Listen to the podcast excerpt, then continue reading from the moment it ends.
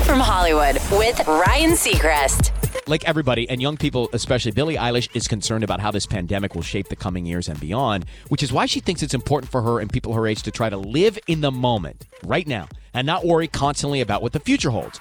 She feels it's also important to keep everything in perspective. She tells the Telekom Electronic Beats podcast, I don't want to live in the moment so much that I ruin my life because of it. I'm obviously always thinking about my actions and how they affect the world and people.